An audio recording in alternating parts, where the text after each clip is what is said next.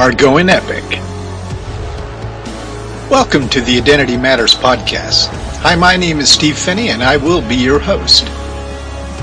Every believer's life goes epic when they discover the indwelling life of Jesus Christ. Thank you for joining our podcast today as we unfold more truths about who you are in Christ.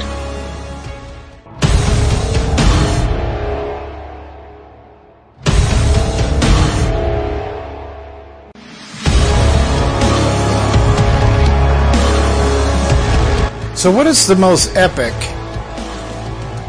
What is the most popular? What is the most supercharged verse that is quoted out of Galatians? Galatians 2:20. Now, certainly in the Exchange Life community, for I have been crucified with Christ, nevertheless I live, yet not I. But Christ lives in me, and the life that I now live I live by the faith of the Son of God who gave himself up for me. When we really start getting into the identity messages of the characters in the New Testament, you're going to find something very fascinating about the Galatia church. There are certain groups that caught on to this whole identity thing a whole lot faster than some of the ones who were dependent on the law still. The interesting thing is the primary difference between Peter's ministry and Paul's ministry was what? Jews and Gentiles. Jews had the tendency to cling to the law. The Gentiles had the tendency to. Jude 1, there's only one chapter, verse 4 is to use grace as a license. Now, there's our two groups. Is that not still true today? Churches that use the law and churches that use grace as if it is some kind of ointment because you have an owie. One of the responders in my survey confessed a different kind of sin, and I replied, and they replied back with, Thanks, that sure made me feel good. And I replied back with, You want me to lie to you? And then I text, What did you really want me to say in reply to what you confessed? Well, I was expecting a little empathy. No, empathy's later. Truth. I need to cut that, that cancer out of, the, out of the wound. You need to understand what is in that sore, that festering sore. Me putting ointment on top of that festering sore is not going to help you. We need to cut away the flesh and put ointment in it after that. The, the Gentiles were just give me some ointment, and the Jews were just tell me what to do. Now, I did get a couple responses out of our survey where the people want to know, well, just tell me what, what I should do about it. Law, excessive grace. Law, excessive grace. My job in ministry is to bring them to the gold brick road. That one, that one road that has the balance of the law and grace. Let's take a look at that. Does the law promote sin? Well, that's a good question because there are people from the early New Testament church to this very day that kind of believe that it does. Even says in Romans 5:20 it says the law came in that the transgression might increase.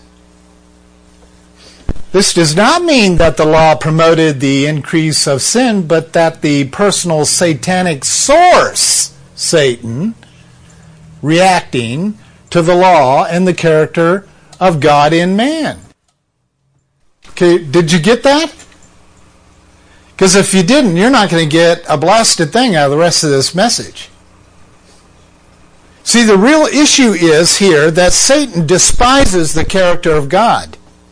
Satan, when he was Lucifer, actually reflected the character of God as an angel of light.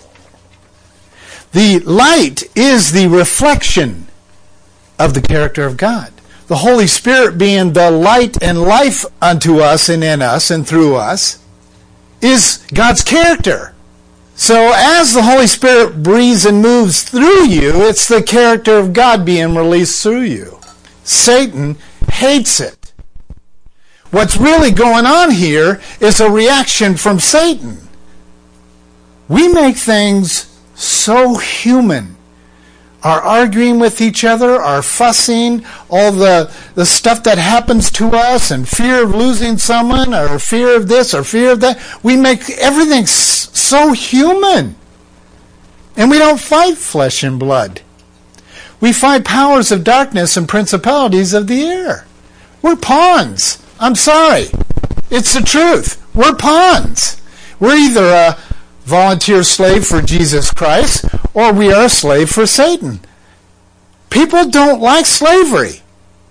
And when you talk to them that slavery is alive and well, and it shall be on the new earth, I will be a bond slave to my husband, Jesus Christ, forever. And that's exactly what the scriptures say.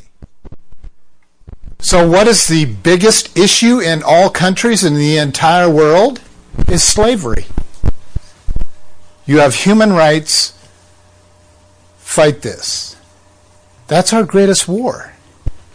You see, Satan has made this statement he will bow to nobody. So when God comes along and says, Trust me, every knee will bow, every tongue will confess that my Son is God. Me. When you see him, you see me. When you see me, you see him. Trust me. You will. But he's like, no, I'm not. And he has deceived the humans, God in man. He doesn't like that idea. He doesn't like the idea that Christ lives in you. That harasses him 24 hours a day.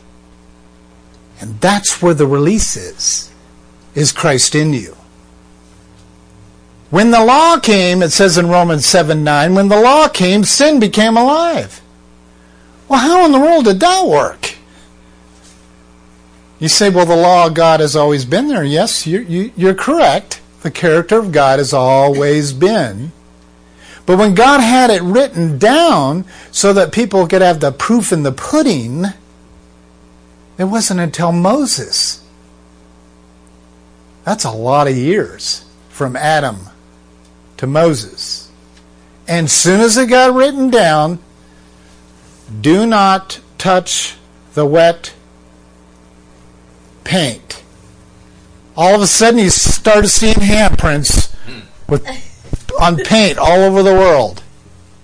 Well, Romans 7 5, it says, For the law arouses sinful passions. What's up with that? Without that, Satan has no power. You just remember that. Without that, Satan is lost. So he has to whisper in your ear, You feel guilty, don't you? Don't you? You rotten sinner. And these constant voices we're hearing from the enemy is all has to do with don't touch the wet paint. So you get up and you're like, why have, do I have this compulsive desire to put my hand on this wet wall? oh, Dave Carve, I love Jesus. Well, where does that come from? You're reading it. The law was given to us so that we could go, You mean I'm not God? That's what God looks like? And I'm not He? Well, who has always wanted to be God? Yeah. So the law is basically something Satan has to use to deceive the people because he wants the people to think that they can be as God. You see, anytime a human says Godship or I can be as God, Satan's already won you. It's over. He doesn't need for you to say, Satan, you are God. I've come to realize that. Anyone who confesses that God's not God, he already won. He gets that glory. And that's what the law does. The law puts up a standard of who God is. And then Satan comes along and goes, Yeah, you failure. Look at that list. All 691 of them. Failure, failure, failure. And you say, No, we don't suffer with that. That's just the Hebrew people. You're going to suffer with it before you go to bed tonight. Something's going to run through your mind that you're going to kind of feel bad about. And the enemy will be right there to say, What a dummy. You're a failure. And see, as I said to this, this gal this morning when I was texting her, I said, Why are you fighting your flesh? You need to agree with it. And if your flesh is saying I'm a failure, why aren't you agreeing with this? Because your flesh is a failure. Your flesh is a nobody. Your flesh does crave attention from people. Your flesh does want these things. Just agree with it. Don't fight it. Don't prove it wrong. Just agree with it and accept who you are, who Christ is, what he accomplished with the law, etc., etc. There's power in that. Here's our Hebrew word picture. Sin and guilt, which are I know they're listed out as two, but with Satan, it's one word, Hashem. And those who are listening to this sermon on a podcast, and you're also chasing down Jack on the Gold Brick Road, uh, when I translated the story of Jonah, the city that he is asked to go and minister to is Hashem. So that's one of the little things that I do is I put real Hebrew words in the storyline all over the place. This is one of them. So those of you who are in the 60 series with Jack the Journey, and I'm using the city of Hashem, that's what this is. It is. The fire of the name destroys the name. The fire, the something burning in some famous person, some someone pushing for precedence of their name it ultimately burns someone else's name. Do you understand that's what pride does? Whenever you lift yourself up above someone, you're saying, My name is going to consume your name. The whole world is filled with that. Everyone's out for a better name. That's where this comes from. What it does in the other person is it, is it produces shame which is where we get the word shame, is from Hashem. It, it produces guilt on their part. I'm not as good as you. And now Satan is alive and well in that relationship.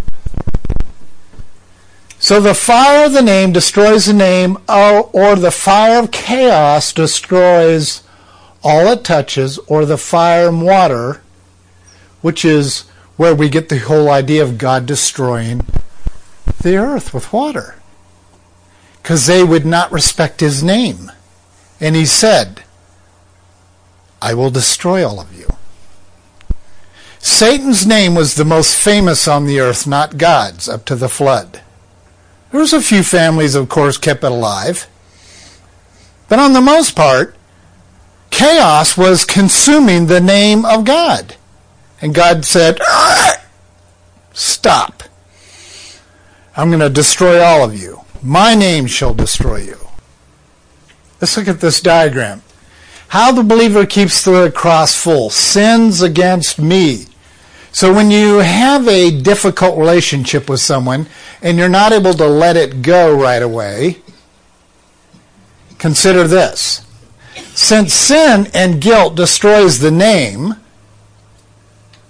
when we hold sins against ourselves or others, we burn the name of Jesus with our refusal to accept the finality of the cross. And we keep actually the fire under Jesus. And as I said to this person from Florida this morning, is you're calling Jesus a liar. That makes me feel good. Whenever we do not embrace the truth and release the truth and walk in the truth, we're calling Jesus a liar. Call it what it is. I do it. It's just that I have the kind of relationship with Jesus where I talk to him like that. I just called you a liar, didn't I, Jesus? Now, the cool thing is, Jesus never going to say, You're a liar, liar, pants on fire, Steve, because he sees me as a reflection of himself. I'm a mirror to him. When he sees me, he doesn't see the old Steve, sin or not, he sees a reflection of him. So he, he, he, that's what grace is. It's, it's giving off. No matter what nasty thing you say to Jesus, he responds in love, which is never holding aught against another.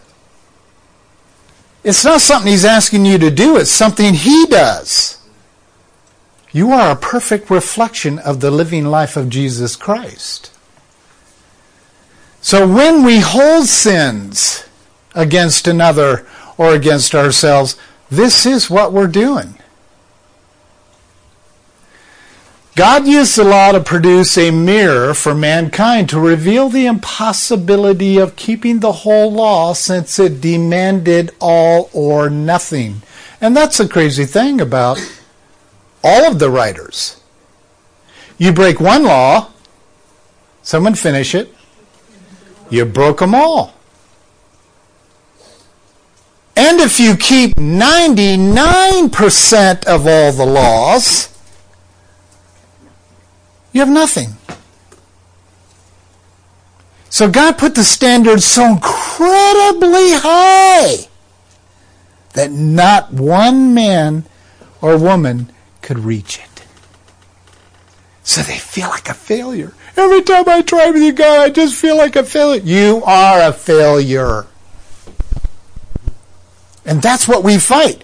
We have the world of psychology that has built lessons and 12 steppings and whatever to try to get people to not say, I am a failure.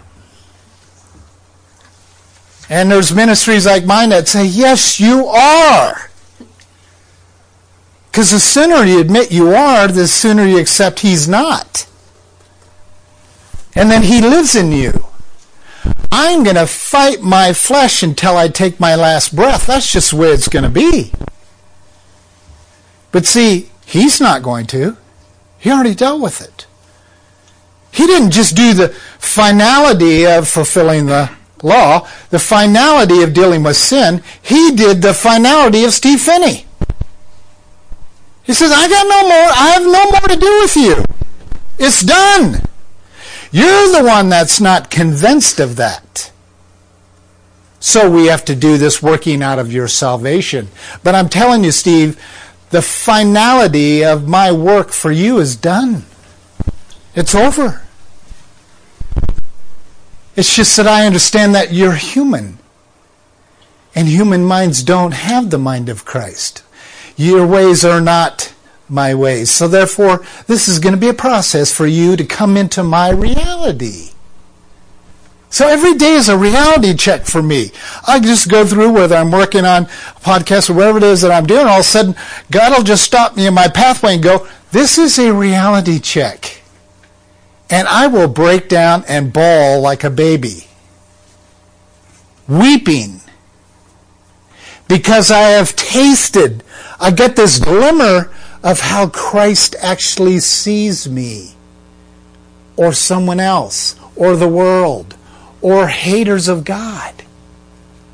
I, I, I get this glimmer. Just for a moment, I want to stay there, and it just fizzles away. And God brings us back to that beautiful moment over and over and over. Just to remind us that all of eternity in the new earth, that is how we'll see everything, just as Christ saw me. That is not to come. That is how he views me today. It's how he views you today. If you think Jesus sees your sin, then he's a liar. You see, Jesus doesn't see our sin. He knows we sin. But he sees us in redemption. He sees us purified, redeemed, holy, chosen. You see, all those identity statements, that's how he sees us. But he does know that humans choose to sin. Now, here's a mind bender for you listeners. If you think sin is picking out some kind of horrible thing that you have done or continue to do, you're deceived.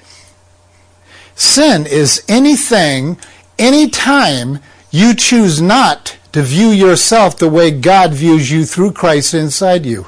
That is sin. Not joining God's worldview of you is sin. Not having God's thoughts released in you is sin. Not letting the Holy Spirit jump forth out of your very being is sin. So if you want to pick out a classy sin, you keep doing it that way and call it your little favorite sins. But anything that's not of Christ is sin. And that'll mess with your mind. Secondly, God used the law as a runway. This runway was literally to set things up for Jesus. It's, it's, he loved the Hebrew people so much. He was saying, now, all these stories I'm going to give you is going to prepare you for my son.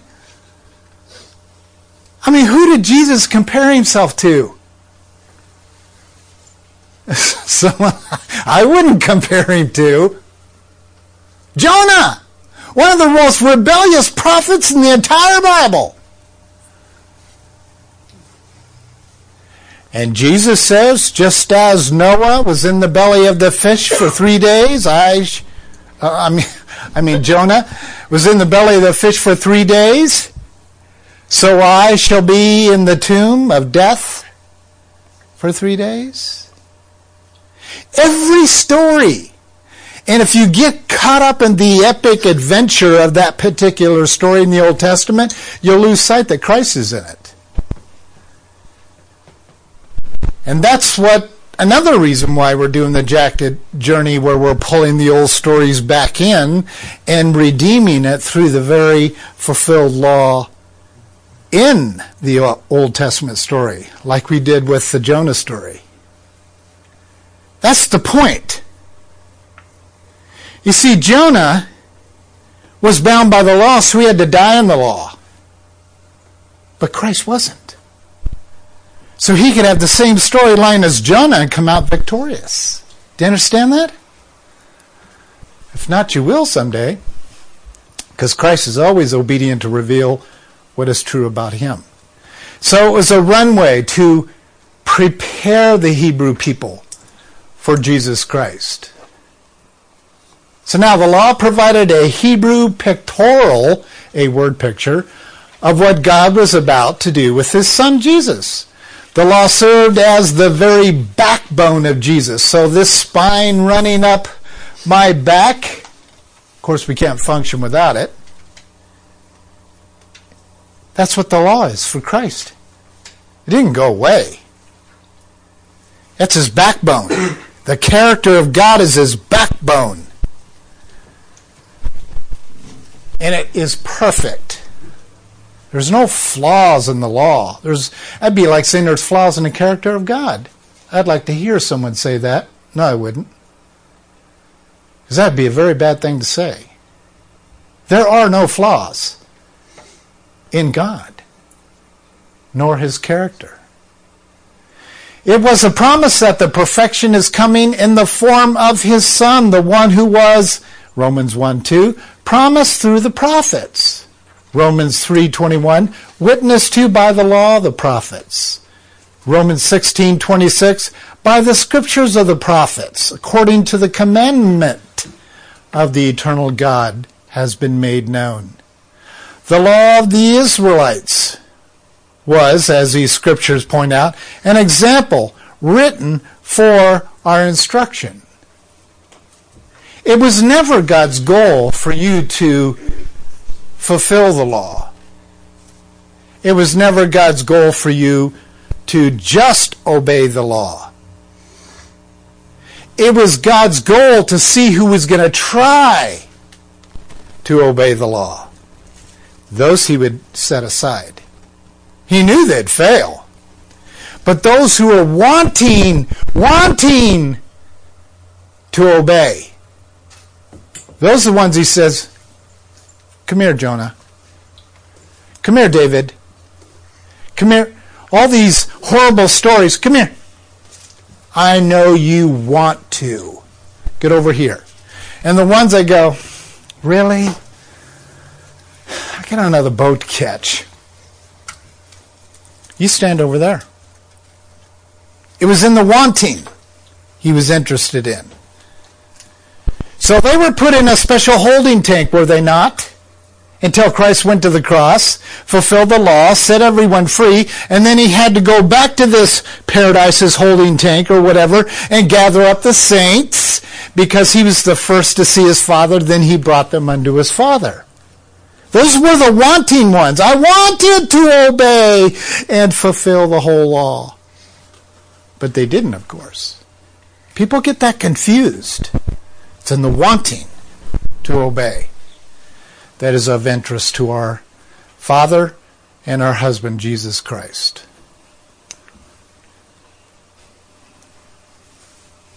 The protective preparation of the law is explained by Paul in Galatians, which was our passage we read.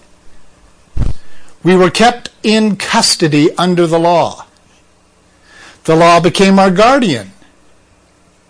You see, Jack is a guardian of truth, right? He's a custody, custodian. He is to hold the truth, carry the truth. But when you hold and carry the truth, something very unusual starts to happen. You become it. You see, the truth sets you free, but if you hold and become a custodian, a guardian of holding the truth, it becomes you, so therefore what you do, what you say is truth. Jesus fulfilling the law, he became the custodian to I am truth. I am the way. I am the truth. I am the life. It's a name statement. I am. My name. It's powerful. It's mind bending. How simple this is. Any young male child in, in uh, Roman society was often entrusted to a slave, a, a very important slave, by the way, and they would entrust their children to this slave. And this slave was picked out as a custodian, a guardian. And so when we get into custodial battles, you know, in courts or whatever, this is what they're saying. Or if a child becomes a, you know, in custody or a custodial of the court, that's what they're saying. They will bear up the responsibility of that child. Until that child grows up and actually submits themselves to the governing authorities of the land. This is what's happening here. The law is a custodian. It's a disciplinarian is the best word that you can use. The law is a disciplinarian. It's a rod. These, these custodial parent figures, their main job was to carry a rod. They were not to educate. That is the job of the parents because if you educate that child with something that that father or mother don't want that kid to know, you're, you're in trouble. You're probably going to the stake. The education is always, always, always for the parents. That is the basic premise behind homeschooling. It is the biblical mandate and truth that parents are to pass down the education to the children. The law was a spanking tool. It was a guardian in the sense of a rod. You cannot raise children up without the rod. Spare the rod and spoil the child. They go together. The law goes with grace. They go together. Grace educates. The law does not. You say, yes, it does. I can study it and educate myself. That's not what they're talking about. The law is to remind you you're going to get a spanking. Well, I always feel like I'm in trouble. You always get in, I feel like I'm a failure. You are. You see? That's how it's supposed to work. But I keep trying to please you, and I always feel like I never get to please. That be true. Now, we have lied to Christians. The law is a disciplinarian tool to lead people to Christ for education. He's our educator. He's our transformator, not the law.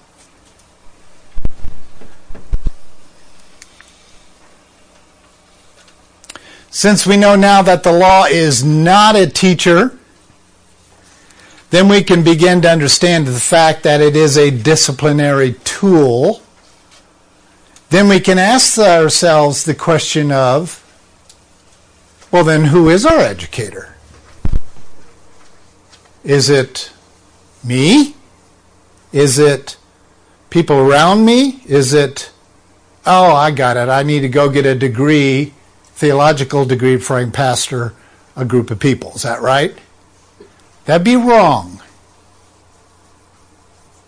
You see, what it leaves us with is we need someone else's mind. Well, then, well, that would make me mindless. Exactly. Well, I really need someone else's ways because mine don't work. That'd be true. But see, people don't want to acknowledge that. They think there are ways of doing things. Remember the video guys? They think there are ways of doing certain things, and you're telling God how to basically care for them and love on them and not use a chisel on me. You see, that hammer and chisel was the law. And it led him to standing in front of the mirror and realizing who he was in Christ. Identity mattered. Those two guys do understand this.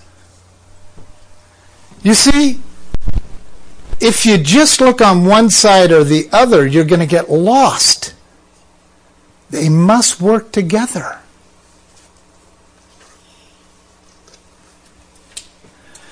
The law is a disciplinarian tool. The rod, thy staff, it comfort me. The law, Jesus, grace, comforts me. Remember, Jesus is grace. The law is God. God Jesus, comfort me. It's not the rod, comfort me. It's not grace that comforts me. It's the rod and thy staff, it comfort me. The staff hooks people. The rod spanks people. The two must be used together if you want to do an effective ministry. Any questions on that? Here's our new diagram sins against Christ, not the believer. What you doing to the least of these, my brethren, you you doing to me. This is the toughest thing for me to deal with. Because when I get the hate mail or the comments or the rejection or whatever, I just, oh, it's all about me, woe is me, and I get into this, this whirlwind and, and the Lord, I know what the Lord's doing. He's kind of like, oh, it's getting shorter. He's not going into that pity party quite as long.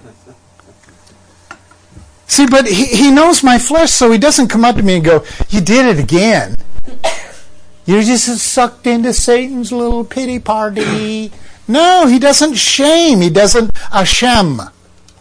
He's already taken care of that. So what he does is takes his staff and he hooks me out of the whirlwind and he goes, I love you. You are in me, and I. see, It's all this power message. But see, he let the law do what it was supposed to do. If you think as a indwelt believer you don't have to deal with the law anymore, you might 602 292 298 to me. I would love to text you on this one. You have to deal with the law 24 hours a day until you're dead.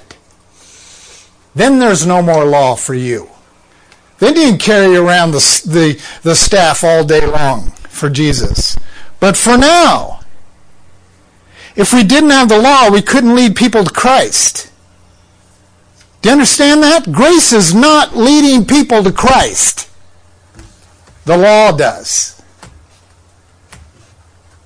So we need it to stay there to the very last judgment statement out of God's mouth on Judgment Day, which is a thousand years. We need it. 602 292 2982. But now that faith has come, we are no longer under the disciplinarian. From law, disciplinarian, to grace, our groom, Jesus. Reason why you guys get divorces is because you're not viewing your groom or maybe you as a groom are not demonstrating Jesus. That's the only reason for divorces. Rarely do I ever put the focus on the woman in a divorce. It's usually the men. You see, the mandate was given to men is for men to love their wives as, finish the verse, Christ loves the church. Now, if a woman decides, or a bridal member of Christ decides to take a hike under that kind of love, that's why Paul says, well, then let him leave. You are not under bondage in such cases. That's why he's saying that. Christ doesn't chase you. He says, Come unto me, all of you are weary and heavy laden, I'll give you rest. If you think Christ is chasing you, listener, you need to 602-292-2982 me because you need to have a little bit more understanding of why Christ permanently, for eternity, says, I am here.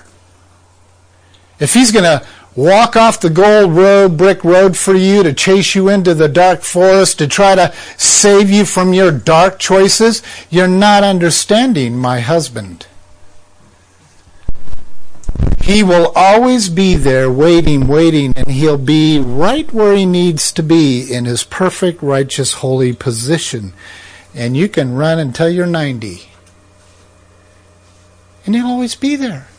And when you come back after 40 years of running, he's not going to say, What an idiot. you just lost 40 years of your life. No, he's going to say, You're home. I love you. Come, let's sit down, let's have a talk. And he's not going to talk to you about your sin. He's going to give you what you didn't get in the 40 years. that, that's a loving husband. I love you, Jesus. Identity Matters statement. Here it is. During the childhood period when physical Israel was the designated people of God, which converted Gentiles were grafted into. That's kind of like them being allowed into their city. Okay? There's this city of Zion that's coming for us. In order to get into that city, to become a citizen, we have to go through someone who's already a club member. In fact, they own the city, and that's Jesus Christ. That no man comes unto the Father who lives in the city of Zion except by me. So you can try all other gates if you want to, but I'm here to tell you it's just not going to work. You have to come through this very narrow road, as gold as it is, you have to come through this very narrow road, and you're going to bump into me. And it's the only way. Or you're not getting into that city. That's what grafted is. You're going from this, when you go through that eye of the tree, eye of the cross, you're like a snake shedding his skin. The old will not show up on the other side of the cross. Then you can go into the city of Zion. That is beautiful, Jesus. And the law being a custodial disciplinarian leading me to Jesus, I am also thankful for. And I'm glad that it's going to stay here until the last spoken word of judgment is finished. So Jesus Christ, our husband, is the real teacher, the real truth, the real maturity. By him himself fulfilling the law, he took the beatings, the spankings. So we wouldn't have to have those. But what's the number one thing that Christians war with? Being spanked. God's not happy with you. When I hear people say the big man upstairs, or God hammered me today, or God roughed me up today, there's probably thousands of those statements. I'll tell you the question goes through my mind. Do you have the indwelling life of Christ? You see, that's not the Jesus I serve. He doesn't rough me up. You see, Jesus doesn't shake me up. He's waiting for when I'm weary and heavy laden and I'm walking this way. And he just waits until I turn around. And he's like, But see, we beat each other with our own sins. And we use that. A guy say to me last week, It was so hard for him to get through this Godship lesson. It was so difficult for him. He says, I am sorry, I just cannot join you in this Godship thing. If I use the standards from the Word of God, I think it's appropriate. He really, truly believes if he uses words from the Bible to change people, that it's righteous. He's not getting the Godship. Oh, he will. I can assure you.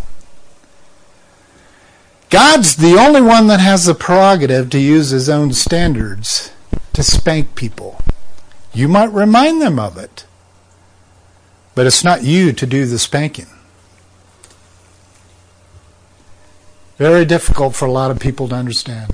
The law with the penal stick in hand, disciplinary stick in hand, kept saying, just hold my hand.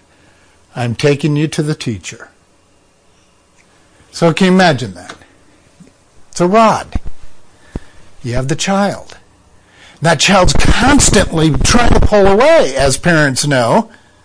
And that rod is just hold on to my hand. What you have coming is everything that you want and more. And they're pulling. So you swat them to settle them down because the law does settle you down for a moment. And then you keep walking. The goal is to lead that child to the teacher. But see, what we have the tendency to use is use the Bible as a rod, and, and we, we hammer people with it. It's abuse. Then we try to teach them. If Christ is not doing the teaching through me, I'm sinning. And I've said it. If Christ does not do the teaching through me, I am sinning. I don't care how good of a theologian I am. 602 292 2982. You are under my custody until the time of maturity. Then Israel came of age in Jesus Christ. And the guardian, the law, fulfilled, was not needed anymore as a taskmaster. Christians are adult Israel. We are Israel in Christ. Father, thank you for this message today. I pray that if there's some that have been listening, they would download the PDF, look at that prayer, and consider praying. So, Father, whether it's salvation or the working out of our salvation, we honor you and thank you and praise you for what you're going to do through this message. Not just here locally, but possibly even in other countries.